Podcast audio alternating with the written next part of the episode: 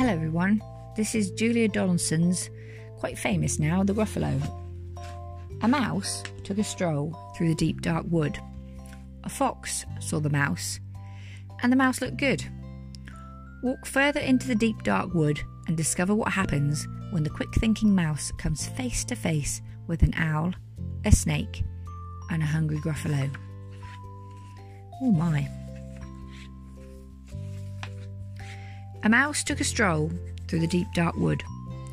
A fox saw the mouse, and the mouse looked good. "Where are you going to, little brave mouse?" "Come and have lunch in my underground house." "It's terribly kind of you, fox, but no. I'm going to have lunch with a gruffalo." "Gruffalo? What's a gruffalo?" "A gruffalo? Why didn't you know? He has terrible tusks and terrible claws. And terrible teeth in his terrible jaws. Where are you meeting him?" "Here by these rocks. And his favourite food is roasted fox." "Roasted fox? I'm off," Fox said. "Goodbye, little mouse." And away he sped. Silly old fox. Doesn't he know there's no such thing as a gruffalo? On went the mouse through the deep dark wood. An owl saw the mouse, and the mouse looked good.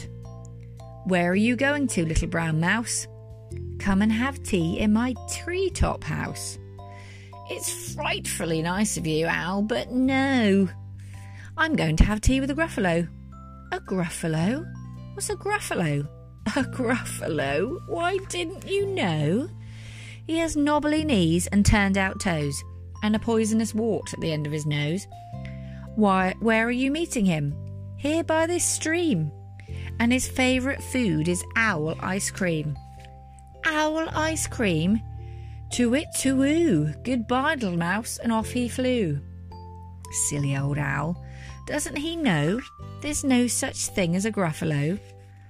On went the mouse through the deep dark wood. A snake saw the mouse, and the mouse looked good. "Where are you going to, little brown mouse?" "Come and have a feast in my log pile house." "It's wonderfully good of you, Snake, but no. I'm having a feast with a gruffalo." "A gruffalo? What's a gruffalo?" "A gruffalo? Why didn't you know? His eyes are orange, his tongue is blue.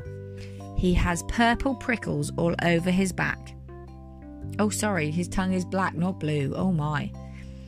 "Where are you meeting him?" "Here by this lake, and his favourite food is scrambled snake." "Scrambled snake? It's time I hid. Goodbye, little mouse," and away snake slid. Silly old snake. Doesn't he know there's no such thing as a gruffalo? Oh, but who is this creature with terrible claws and terrible teeth in his terrible jaws?